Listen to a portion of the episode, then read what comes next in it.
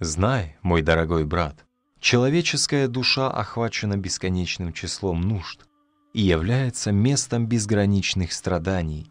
Она испытывает аппетит к бесчисленным наслаждениям, и нет числа ее чаяниям.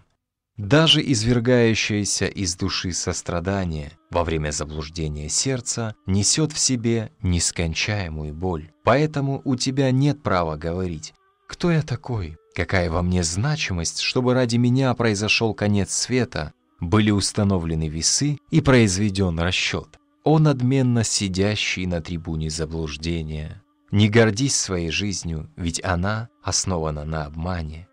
Сидящий на этой трибуне заблудший, испугавшись ужаса исчезновения и гибели, прибегает к вероятности вечного счастья. В отказе же от религиозных предписаний обращается к вероятности отсутствия иного мира.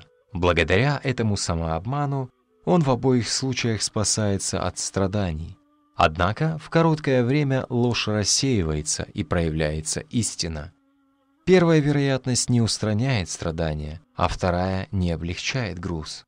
А также, говоря, когда беда становится общей страдание облегчается, я такой же, как все.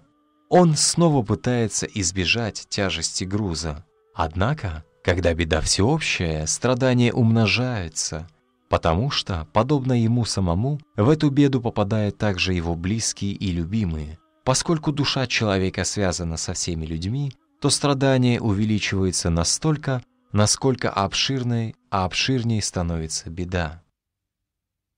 О бедняга, ищущий покоя в сомнении под тенью беспечности! Не считай наслаждением наслаждения, вкушаемые тобой в прохладе беспечности и сомнения.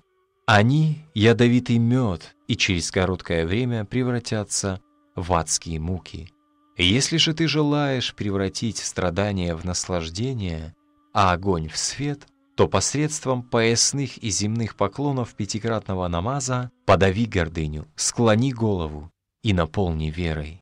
Затем непрестанно размышляй над знамениями, аятами Всевышнего и повинуйся Ему, дабы разорвалась завеса сомнения и беспечности, проявилась сладость спасения от горечи заблуждения и ощутилось наслаждение молитвы.